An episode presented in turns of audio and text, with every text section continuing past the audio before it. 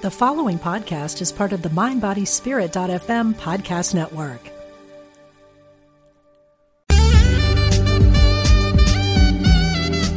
Unity Online Radio, the voice of an awakening world.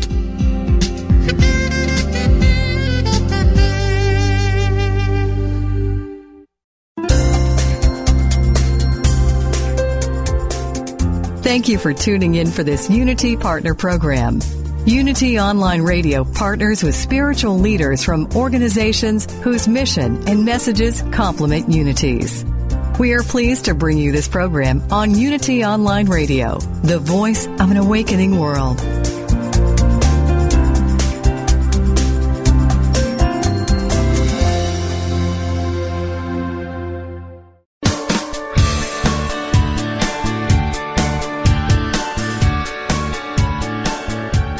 Welcome to Main Street Vegan with host Victoria Moran.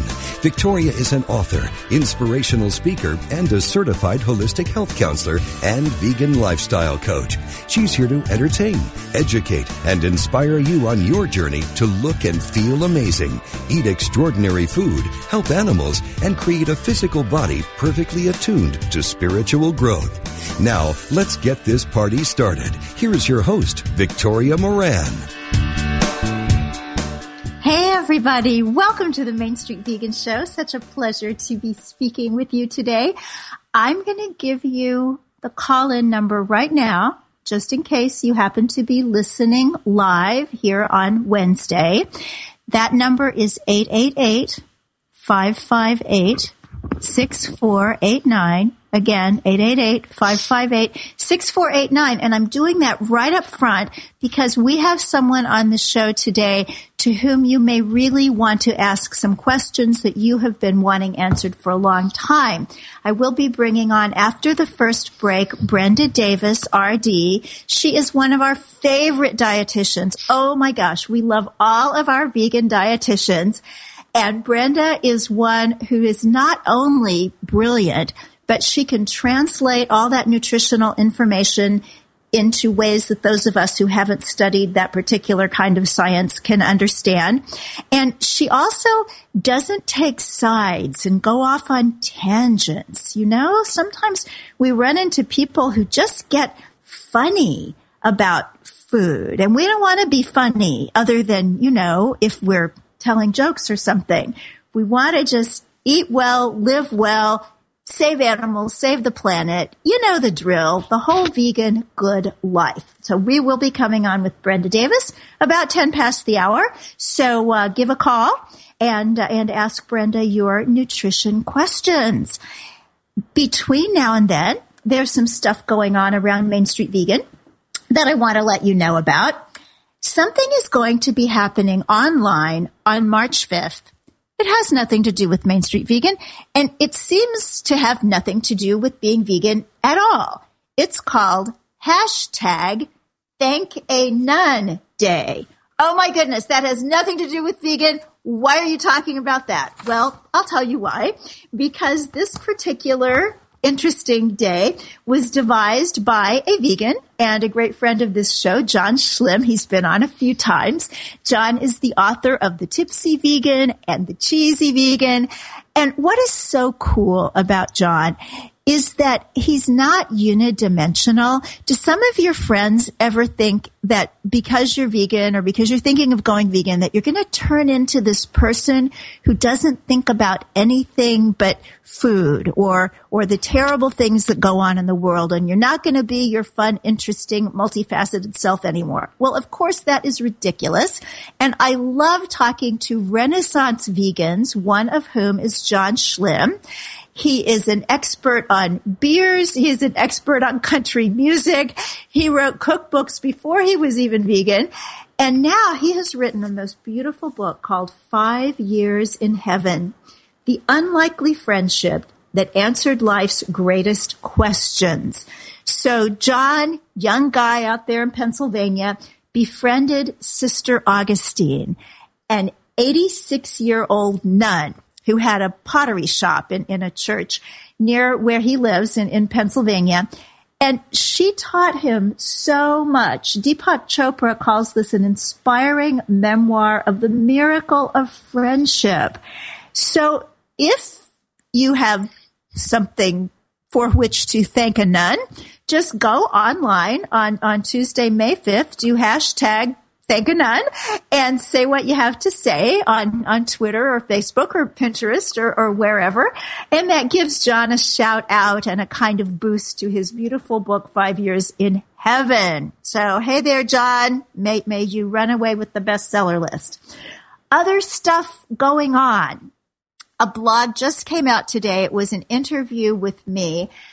And the questions, I just have to tell you, the questions were so incredible. You know, we think about reading articles because we want to know the answers. Well, this one is good because of the questions. And this is one of Marla Rose's vegan rock star interviews. Oh, my gosh. If you want to make somebody feel good, call them a rock star.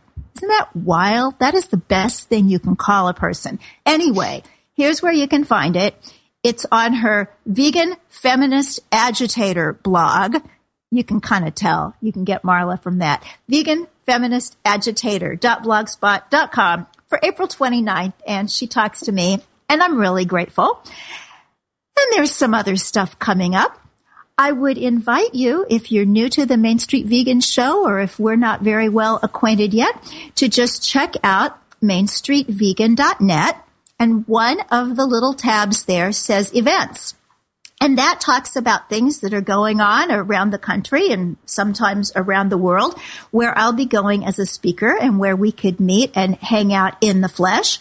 So just coming up this Saturday, May second, I'll be in the Hudson Valley of New York, Lake Katrine for a Women's Health Expo, uh, Charlotte, North Carolina, Veg Fest, May sixteenth. May seventeenth, a free teleclass just for people who pre-order The Good Karma Diet, which is my new book coming in May. So you can go to main street vegan dot net and click on books, and you can read all about how you can pre-order, and then you get in on the free teleclass. And we're also having a Good Karma contest where your favorite nonprofit can get one of three one hundred dollars gifts. It's all going to be fun.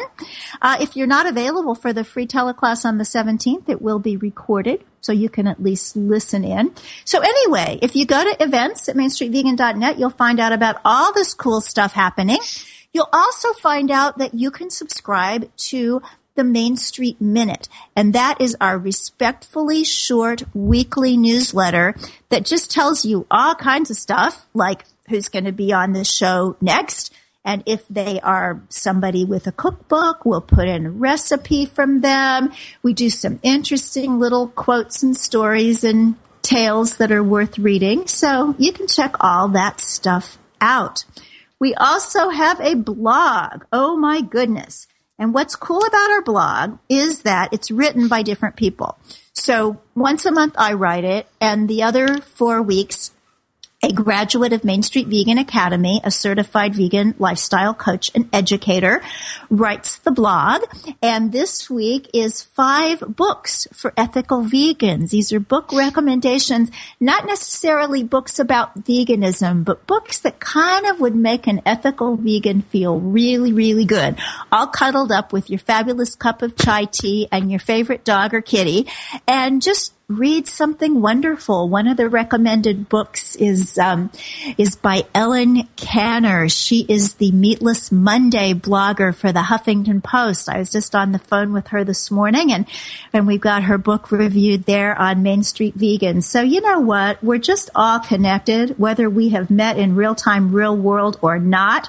What goes around comes around. You know, I believe that, or I wouldn't write a book called The Good Karma Diet. And I am so happy that something that went around and did so well the first time is now coming around again. And this is the beautiful, phenomenal, brilliant Brenda Davis. So right after these messages, we are just going to jump right in to your nutritional questions and mine with Brenda Davis R D. Stay with us.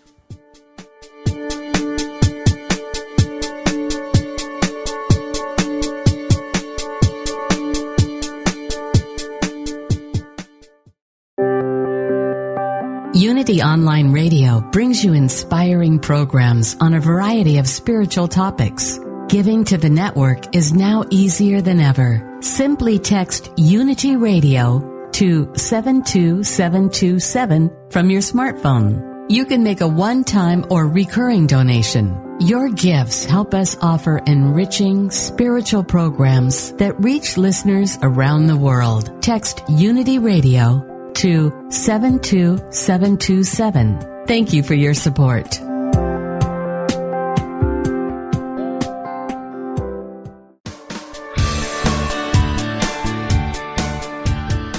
What if you could experience vibrant health, help heal the planet, and be a great friend to God's animal kingdom through simple choices you make at breakfast, lunch, and dinner?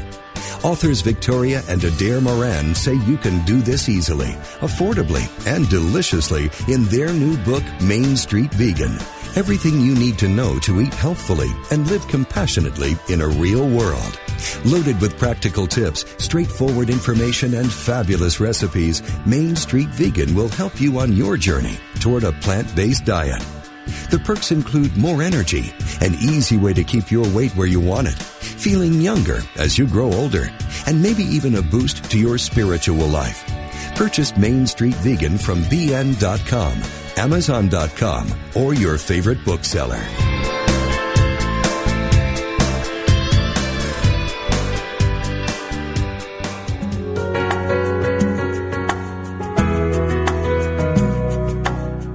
Spirit of Recovery is the place where spirituality and recovery meet, where we support your spiritual growth. Reverend Anna Schaus, P H D, interviews down-to-earth guests who share with you how they keep going and growing in recovery. Spirit of Recovery is the place to get practical tips and join in lively discussions on topics that matter to recovering people. This program welcomes everyone who wants to know more about recovery. Join Anna and her guests live every Tuesday at four p.m. Central Time on Spirit of Recovery, where we talk about what keeps you growing. Only on Unity Online Radio, the voice of an awakening world.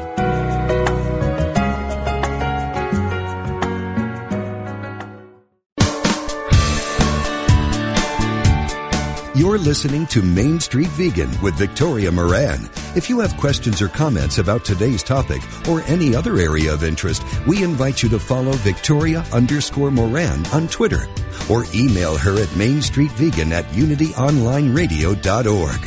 Now, back to Main Street Vegan.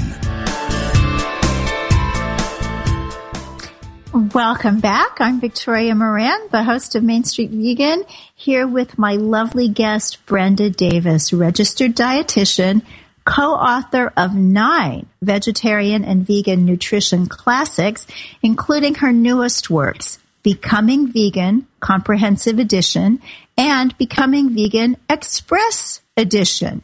Brenda is the lead dietitian in a diabetes intervention project in Mahuro, Marshall Islands.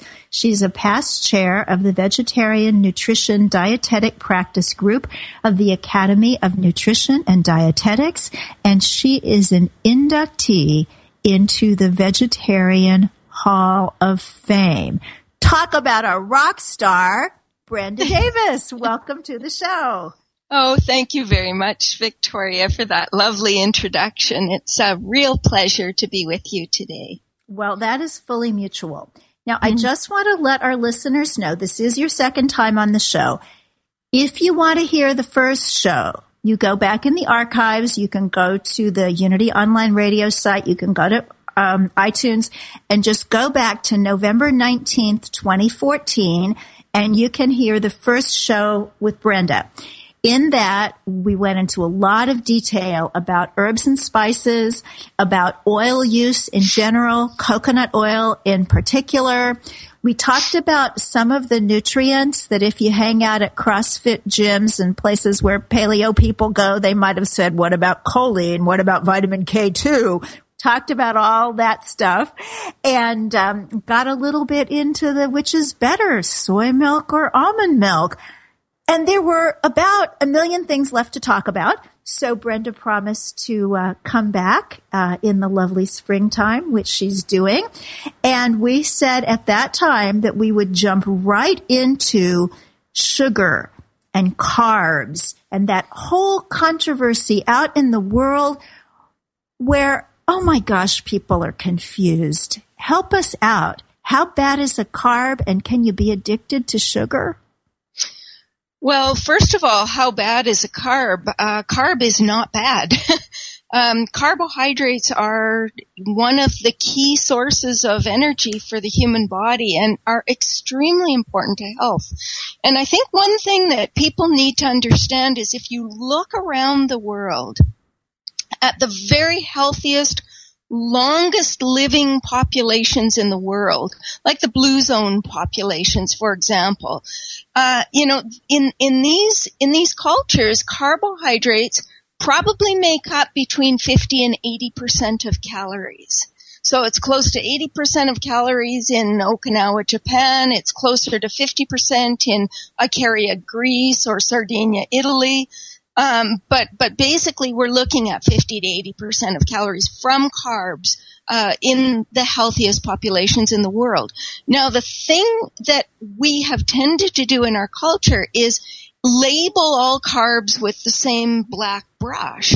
We're assuming that all carbs are bad because there are some carbs that have been stripped of everything of value to human health before we eat them, and that makes them not so great. If you think about uh, grains, for example, if we re- refine grains, which are high carbohydrate food, you're literally taking out the most valuable components from that food, the, the germ, the bran, where most of the vitamins and minerals and protein and antioxidants, phytochemicals, vitamin E, so on and so forth. You're removing that, and then, of course, nobody eats a bowl of white flour.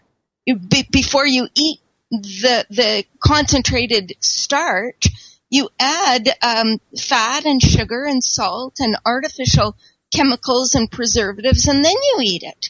And and we wonder why that's not supporting optimal health.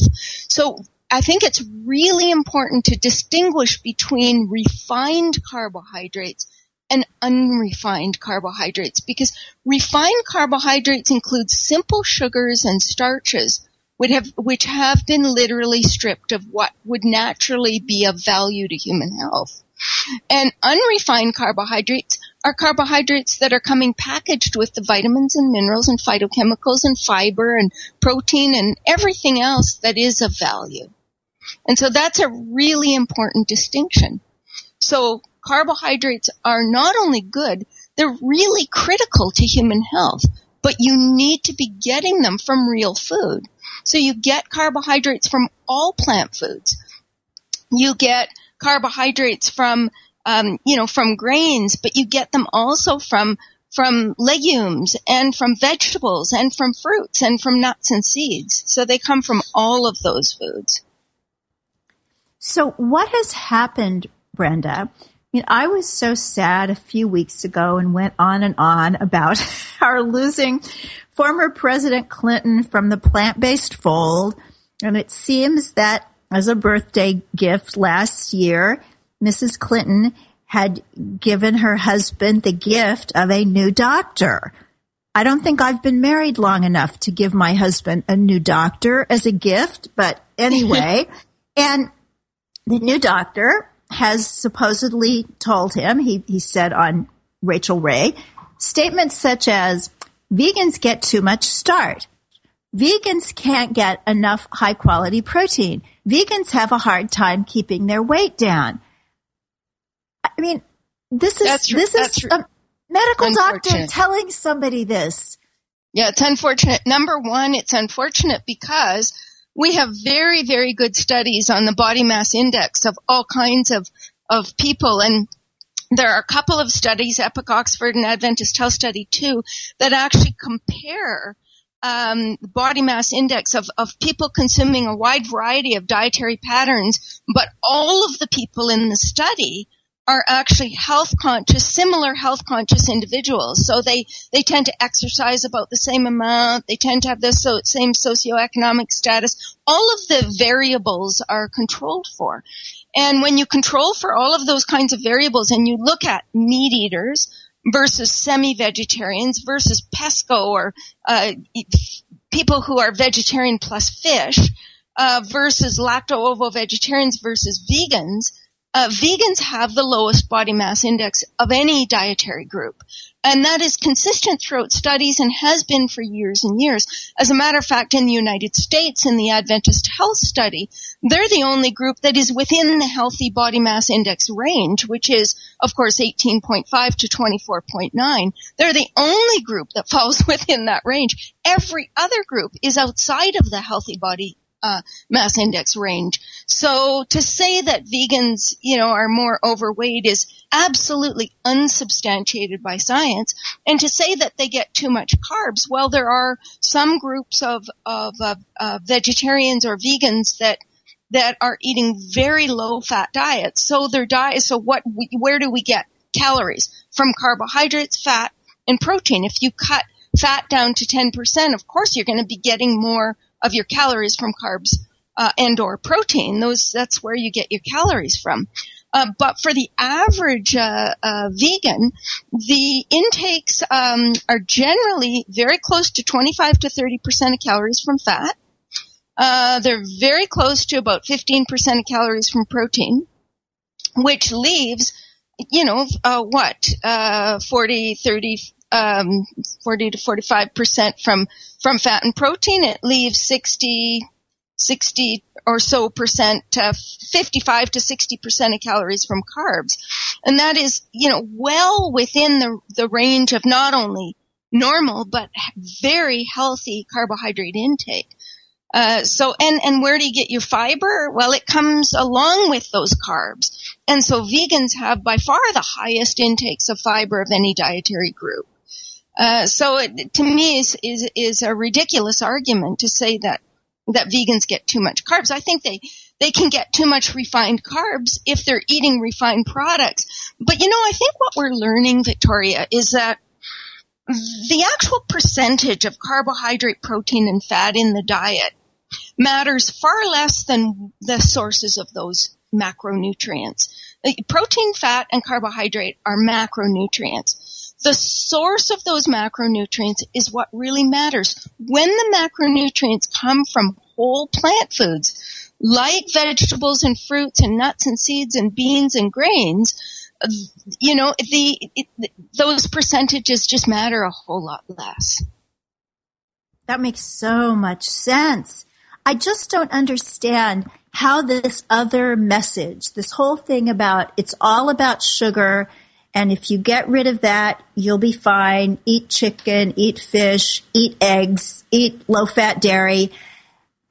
I don't get it how oh. we know refined carbs are bad, but there are a lot of bad things about these animal foods too, and very seldom do those negative implications get out into the general world. Well, you know, Victoria, it's interesting because what actually happened was two studies came out suggesting the vindication of saturated fats. One was the Siri-Torino trial in two thousand ten, and the other was the Chowdhury trial in two thousand fourteen. And in both of those studies, they were really comparing, looking at populations consuming high saturated fat diets versus populations consuming even higher fat saturated fat diets. And what they found in those studies is that the, you know, those little differences in saturated fat intake really didn't make a huge difference to their risk of coronary heart disease. However, if you compare people eating low amounts of saturated fat with people eating high amounts of saturated fat, there's a huge difference. And that was one of the problems with these studies. But, but the other problem was that, that the interpretation of these studies by the media was so bad that it just confused the public something awful. Because what these studies really were showing is not that saturated fat has been vindicated, but that saturated fat, if you replace it with refined carbohydrates, you're no better off. Um, you are better off if you replace saturated fat with unsaturated fat or with unrefined carbohydrates. But but replacing your, your you know saturated fat, meat and dairy with your white flour, white rice kind of products, and you overeat. That's the other piece of this puzzle. Uh, if you're burning off those calories, it doesn't matter as much, like people in Asia who are very thin. They're burning off the calories. It's it's not quite as damaging.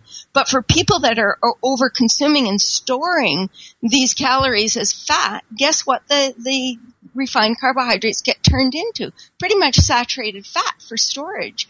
Anyway. Seriously? So, wow. Yes, seriously. So so what what's happening is... is that we finally recognized that uh, that that replacing saturated fat with all of these, ninety-five percent of the carbohydrates people in North America consume are refined. So it's understandable that people think carbohydrates are bad. Most of the carbohydrates they're eating are bad. It doesn't mean that carbohydrates are bad, because carbohydrates are They, they're the, the, the, the key, uh, macronutrients in most plant foods. Just think about this, Victoria. Fruits, probably ninety to ninety-two percent of the calories come from carbs. Vegetables, starchy vegetables are about ninety percent. Grains are about seventy-five percent of calories from carbs. Beans are about seventy percent of car- calories from carbs. And non-starchy vegetables are pretty close to sixty percent of calories from carbs. I've just listed the healthiest foods on the planet. Fruits, vegetables, whole grains, legumes, and they all contain between sixty and ninety percent of calories from carbs. So to say that carbs are bad for you, are you saying that all of these foods are bad for you? Because that's how much carbs they contain. Even non-starchy vegetables like leafy greens. So, so it just makes no sense to vilify carbs. The only plant foods that are low in carbs are nuts and seeds, because they're mostly fat. Good fat, mind you, but they're still mostly fat, so they, they're lower in carbs. But the only foods that are carb-free are, are really meat and eggs. Meat, poultry, fish, and eggs. Those, those, those, you don't get carbs from those foods. So the people that are promoting these low-carb diets are really promoting diets that are meat and egg diets. And we know what, that the studies are, you know, beyond any question. We've got studies showing that eating a lot, especially meat, uh, it increases your risk of cancer, increases your risk of heart disease. It decreases your fiber intake. It decreases your antioxidant intake. It decreases your phytochemical intake. All of the things that we know are the most protective to human health. So it just makes no sense to me to be recommending those kinds of diets. And, you know, not only uh, are are these not the kinds of diets that the world's healthiest people eat, but they're actually the most devastating for animals and for the environment. It just is, it's very, very sad. You know, you think about these sort of paleo or primal or low-carb, whatever you want to call them, diets. Um, we have to think about the fact that, that years and years ago, when people actually lived on those kinds of diets, there were how many millions of people on the planet? Maybe three or four or five or six at the most. We've now got seven billion people on the planet. And if we are going to succeed at creating a safe and adequate food supply to nourish this incredibly large human population, we have got to look beyond me, myself, and I. We've got to look at the big picture. And, you know, a, a, an animal-based diet is is not only bad for human health, it's ecologically unsustainable, and it's ethically misguided in every sense of the word. It's a disaster for people, and it's a disaster for this planet on which we reside. And it just makes me cringe to think about what's happening uh, with the promotion of these kinds of diets. Wow, I would love to see you in a debate with Bill Clinton's doctor. And I just have to say, I'm still stuck. I'm I'm I'm I'm laughing when you say that, because it brings me it brings me back to a dinner I was having, uh, eating my vegan meal with the doctor you're talking about across the table, digging into his lamb, whatever it was. And and we did get into that discussion. So that just made me smile. Well, that anyway. was just your rehearsal. Maybe we can have you on the Main Street Vegan show and you can do it for real. Now, Brenda, I, when you, you said a number that so stunned me, I just want to make sure I heard it right. Did you say that ninety-eight percent of the carbohydrate consumed by Americans is refined? No, I said ninety-five. It's probably between ninety and ninety-five. Uh, and that's wow. what, that's what most documents say. So, so, but ninety-five is probably pretty close for most people, because when you think about it, most of the carbohydrates people are, are consuming are not in the form of fruits and vegetables. People, what is it, one point six percent of the population gets even five servings of fruits and vegetables a day, and optimal is probably closer to ten.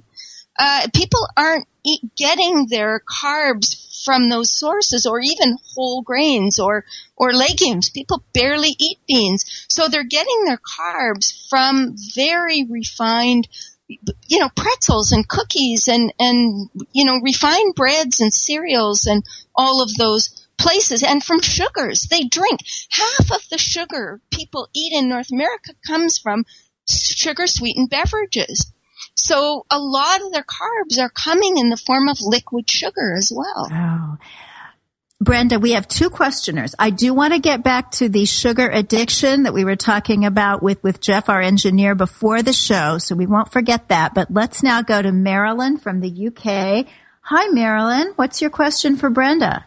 Hi, hi, Victoria.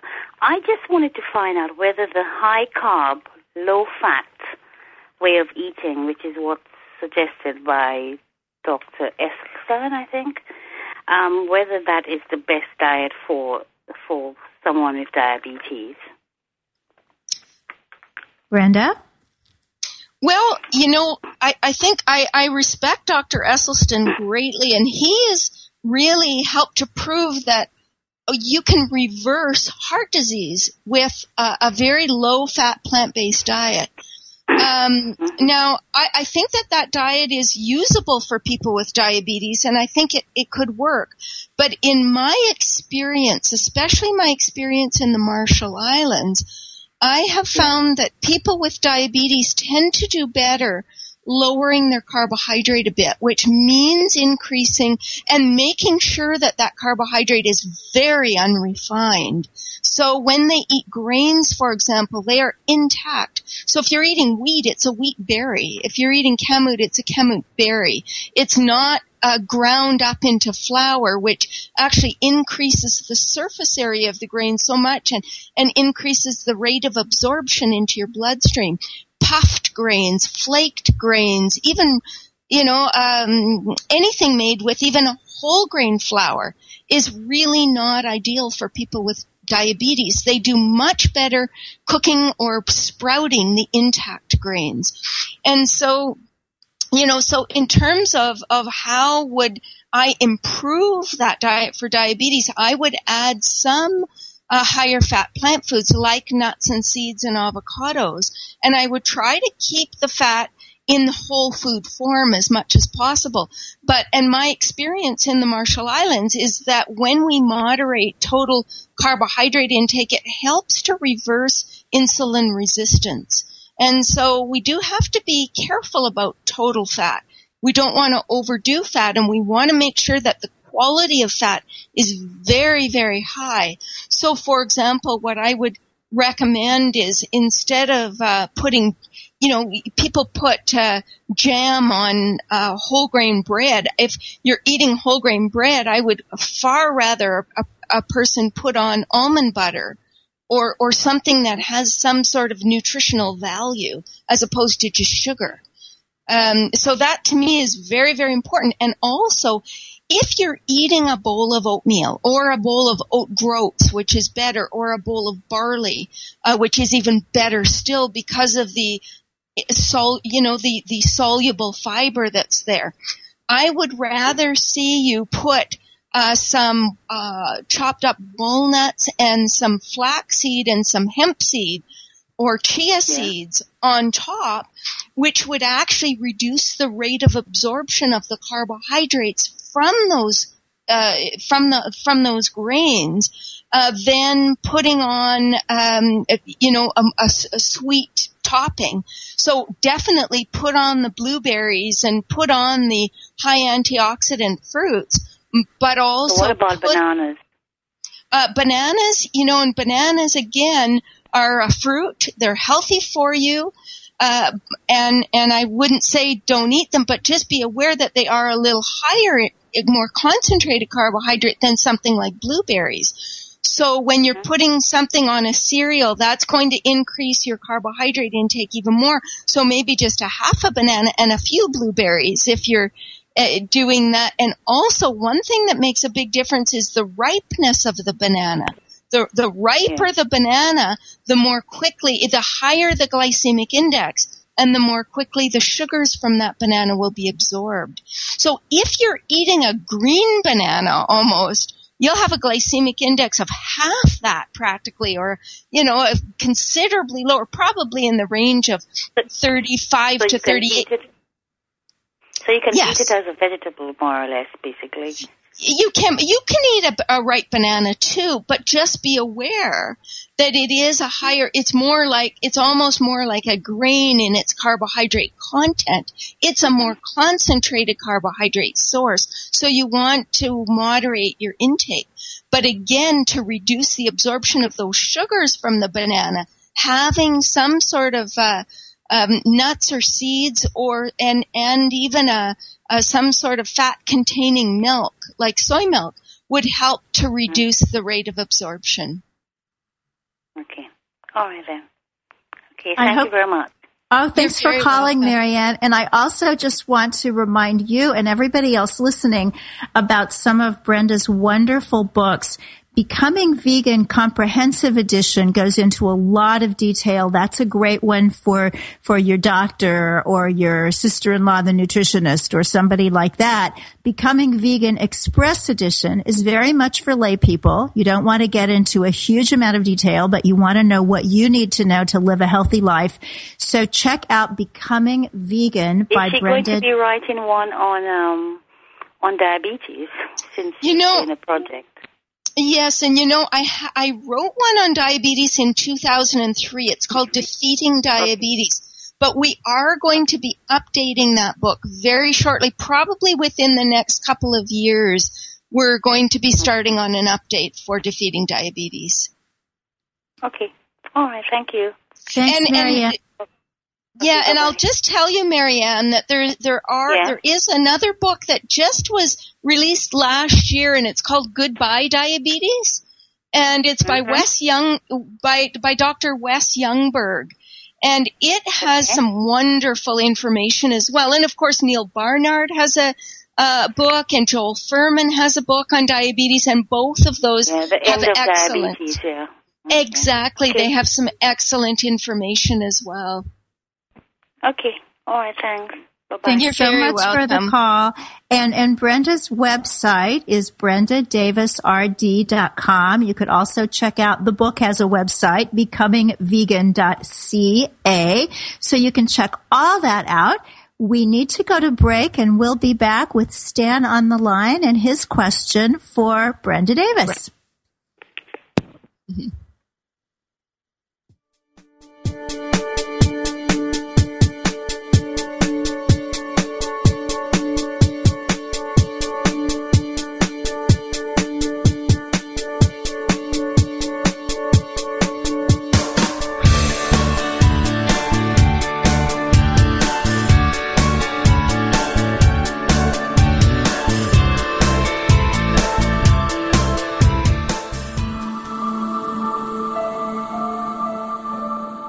Reverend Paulette Pipe's voice has been called mesmerizing, the sound of spirit expressing in soothing honey tones. If you're one of the loyal listeners who tune in each week for her program, Touching the Stillness, you already know the power of her meditations. If her programs leave you wanting more, purchase one or both of her meditation C Ds, Touching the Stillness, her first C D, and the newly released Resting in Stillness. This latest C D combines Paulette's alchemic voice with an original score by pianist Kelly Hunt and will transport you to a place of divine peace. Enliven your meditations with Reverend Paulette Pipe as your guide and take her soothing voice and peaceful presence with you wherever you go. Get your copy today. Go to w w w dot unity dot org and then click on Shop. That's w w w dot unity dot org and click on Shop at the top of the page.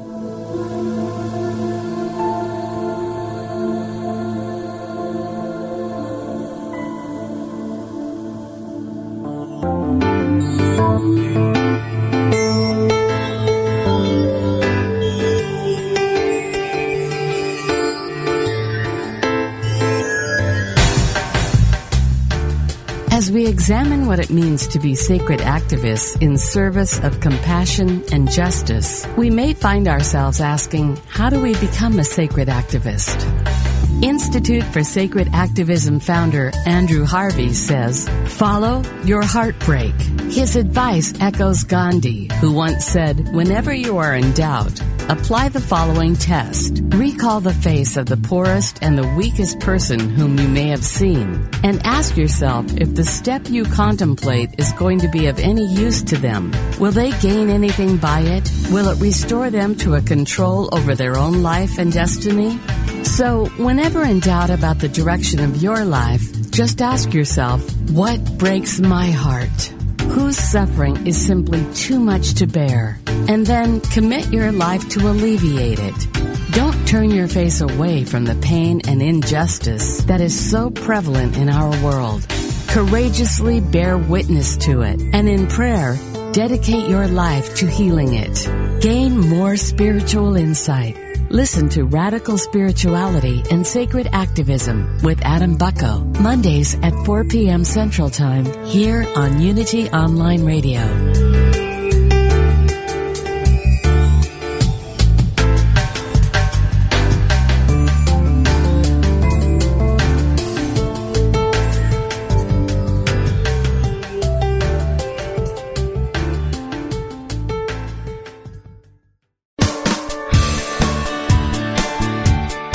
Thank you for tuning in for Main Street Vegan. Here is your host, Victoria Moran. Hey, everybody. Welcome back to the Main Street Vegan Show. We're talking with Brenda Davis, R D, and we have a call from Stan from New York City. You may recognize Stan because he was actually uh, an appetizer guest on the show a while back, talking about the wonderful results he has had with his switch to a plant-based diet. So, Stan, what's your question for Brenda?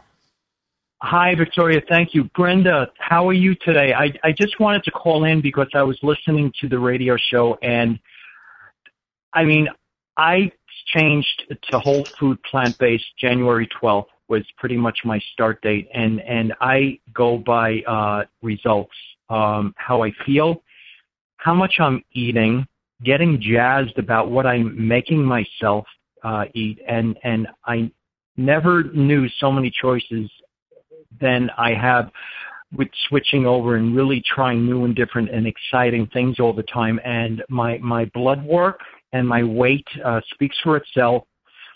I don't need any scientific studies.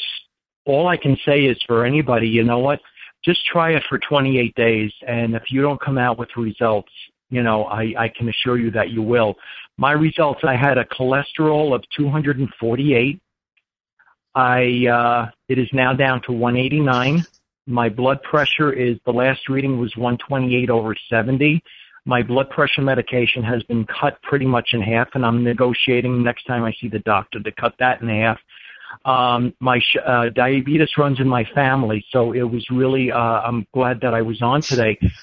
My blood sugar was ninety-eight, and the cholesterol thing was big because my doctors, I have a new doctor, but my old doctors would always tell me, you know, it, well, it takes a while to come off and, you know, just keep walking, do this, do that. No one ever mentioned anything because I was eating healthy. I was. And, uh, but from January twelfth, which was around two hundred forty-eight, my cholesterol, and my uh, blood work was March third, went down to one eighty-nine. So I'm here to tell you as a living proof of an older individual. Old, I'm, I, I just turned sixty, and, and I'm jazzed about that. But I'm here to say that, you know what, um, eating for me a whole food, plant-based diet with diabetes that runs in the family that has taken my mother and my brother and my nieces and nephews, uh, some of which have diabetes. I am I am so grateful that um, I unfortunately I don't have it, and I'm very grateful for that. But other uh, family members do. But I just wanted to say um, thank you, and it, I'm, I'm just here to say, to voice a whole food plant-based diet. Just give it a go for twenty-eight days. Change your life, because there really is something to this. I feel six hundred percent better. six hundred percent better, I have to say, and that is no lie. That is no lie. Most people don't turn sixty and say they feel six hundred percent better. Exactly. Yeah. Thank you so much, Stan. You know, I, I can so relate to your story, just because I we have a huge um, rate of diabetes uh, in in my family as well, on my dad's side, and so I know I know how critical those personal choices are. Di- diabetes is really a disease that is entirely preventable. Uh, you know, yeah. Not type one, but certainly type two diabetes is a disease of uh, really eating the wrong foods, not exercising enough. We, in the Marshall Islands, where I, where I, um, have done some research, there was no diabetes in the Marshall Islands seventy years ago. It was pretty much non-existent. Today they have the highest death rates from diabetes in the world. And, and what's changed is they used to, uh, collect plants and spear, uh, fish for their food. Now they, you know, sort of slowly walk or take a taxi to the grocery store and buy processed foods, and they live off mm. processed fruit foods and sweet drinks. And, uh, and it, it's really a formula for disaster. It's, it's, uh, it, it induces diabetes, and that's what diabetes is really all about. And so it's something that we, we really can choose to avoid, uh, quite honestly and quite frankly. So it's, I, I, you know, I think of a story. I'd love to share a story with you, because just to encourage you, uh, I, um, had a, uh, a call from a young man, thirty-six years of age, uh, diagnosed with cancer, who was really desperate to try, because there was nothing more that the medical system could do for him. Uh, to try something really quite aggressively diet-wise. And he was a huge meat and potato kind of person, um, and a very much a foodie. And, and he decided to, uh, to, to follow a diet that I, I prescribed for him. Uh, and it was a very high raw plant-based diet. And he, he actually went into remission with his cancer, which was a miracle in itself. But, but the really big story is his father, who had been diabetic for twenty years, had just had a major heart attack, was on forty units of insulin and seventeen pills a day. He had recurring gout, peripheral artery disease, super high blood pressure, just high cholesterol, high triglycerides, everything. And uh, he was told by his physician that he had a progressive, irreversible disease that He, there was nothing they could do about it. It was um, mm. he he could prepare to die. They they told him he probably had about two years to live. His kidneys were failing as well, by the way. And he and his whole family decided that that in solidarity with their son, to support their son through his cancer e- experience, that they would all go on whatever diet he was doing.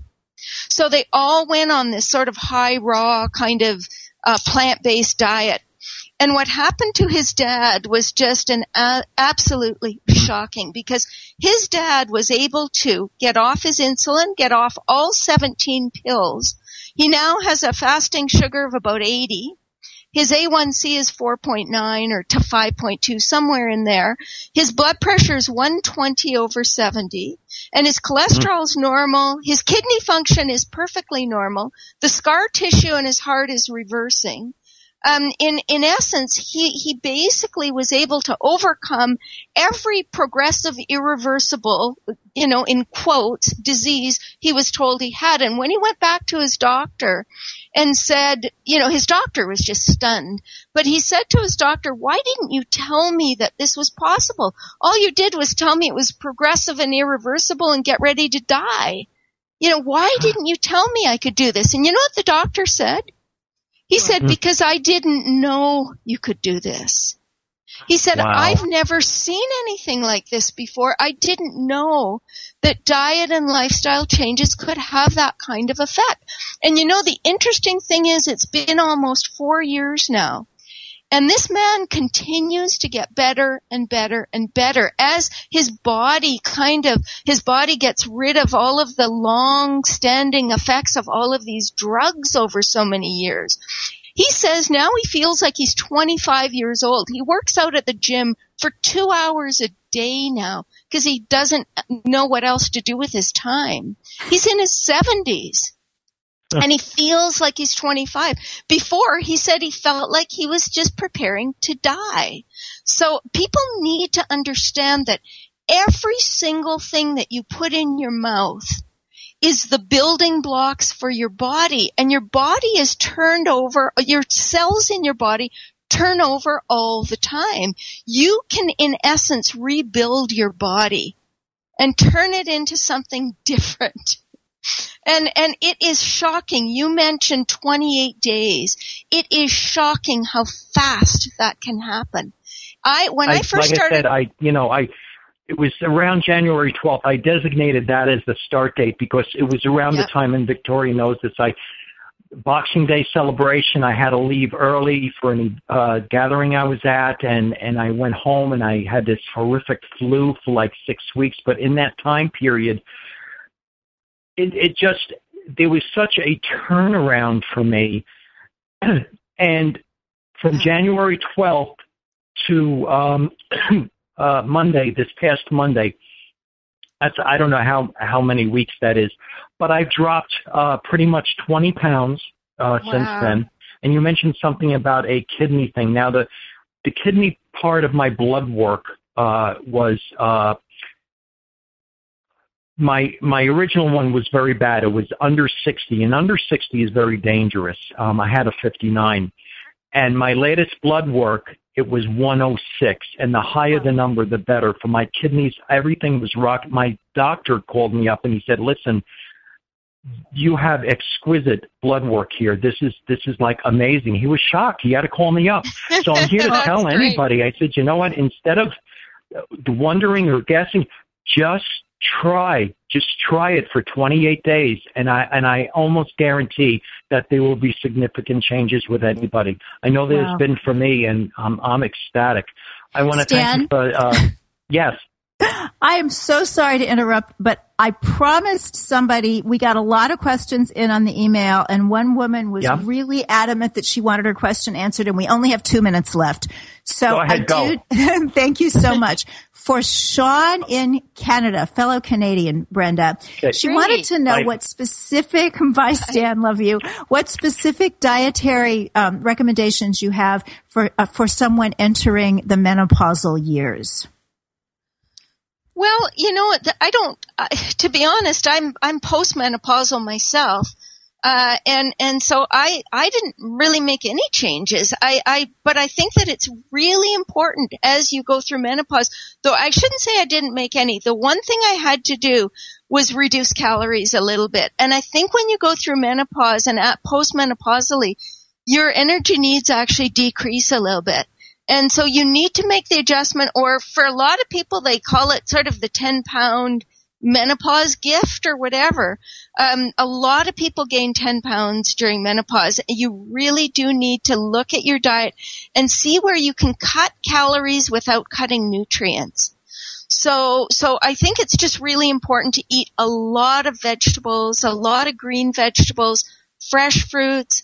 Uh, make sure you get your legumes in. Make sure you, if you're eating grains, they're, they're primarily intact whole grains. Make sure you get nuts and seeds, and you want to get a lot of essential fatty acids, especially omega threes, which can be lacking for people. So things like chia seeds and flax seeds and hemp seeds are wonderful sources of those nutrients. You want to make sure you've got good sources of trace minerals. So things like pumpkin seeds are a wonderful addition. Uh, and of course, for menopause, I, I actually have to say I went through menopause with hardly a symptom. I barely noticed it. Every once in a while, I would feel warm. I never felt hot. Um, but every once in a while I had a bit of warmness. That was it. That was the extent of my menopause. I almost didn't even notice it. And, and so I, I tend to eat, um, you know, uh, some soy. So for soy, the way that I think about soy is, is to eat soy that's a little, um, less processed. So I prefer tempeh or tofu or organic soy milk or, or edamame are really good choices as soy foods. And the phytoestrogens in soy, uh, act as, can act as weak estrogens and help to relieve some of the hot flashes. So that's another thing that people can do. Sounds excellent. Well, gosh, if I could go through it again, I would want to follow you around and do everything that you did. Brenda, you are a wonder, and I think we're just going to have to have you back again because we didn't get to a whole list of questions, but everything that you said was so helpful and, and so practical and, and usable in the real world. We'll also uh, talk about sugar addiction next time. You know, people say I'm addicted to sugar, but it seems like without the fat and, and the salt in it, sugar is kind of boring. We'll find that out next time. Brenda Davis. The book is Becoming Vegan Comprehensive Edition, Becoming Vegan Express Edition, Brenda Davis R D dot com. Thanks, everybody, for making us part of your day. God bless you. Eat your veggies. Thank you for listening to Main Street Vegan. Join us every Wednesday at two p.m. Central Time as Victoria Moran entertains, educates, and inspires you on your vegan journey.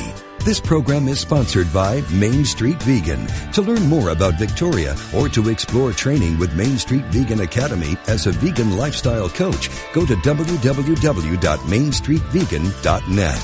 That's w w w dot main street vegan dot net.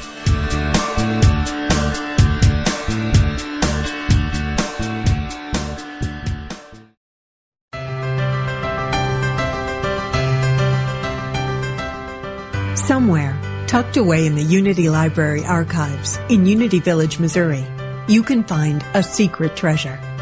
They are the scripts from Unity co-founder Charles Fillmore's early days on broadcast radio, the teachings of Unity's founders, almost a hundred years old.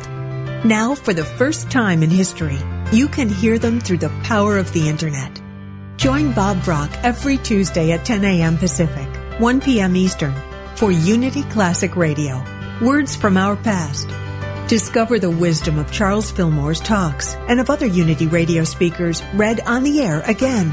Call in your comments and questions as Bob and his special guests revisit Unity radio talks of the past, along with historical background from the early days of the Unity movement. That's Unity Classic Radio, Words from Our Past, every Tuesday at ten a.m. Pacific, one p.m. Eastern. Right here on Unity F M, the voice of an awakening world.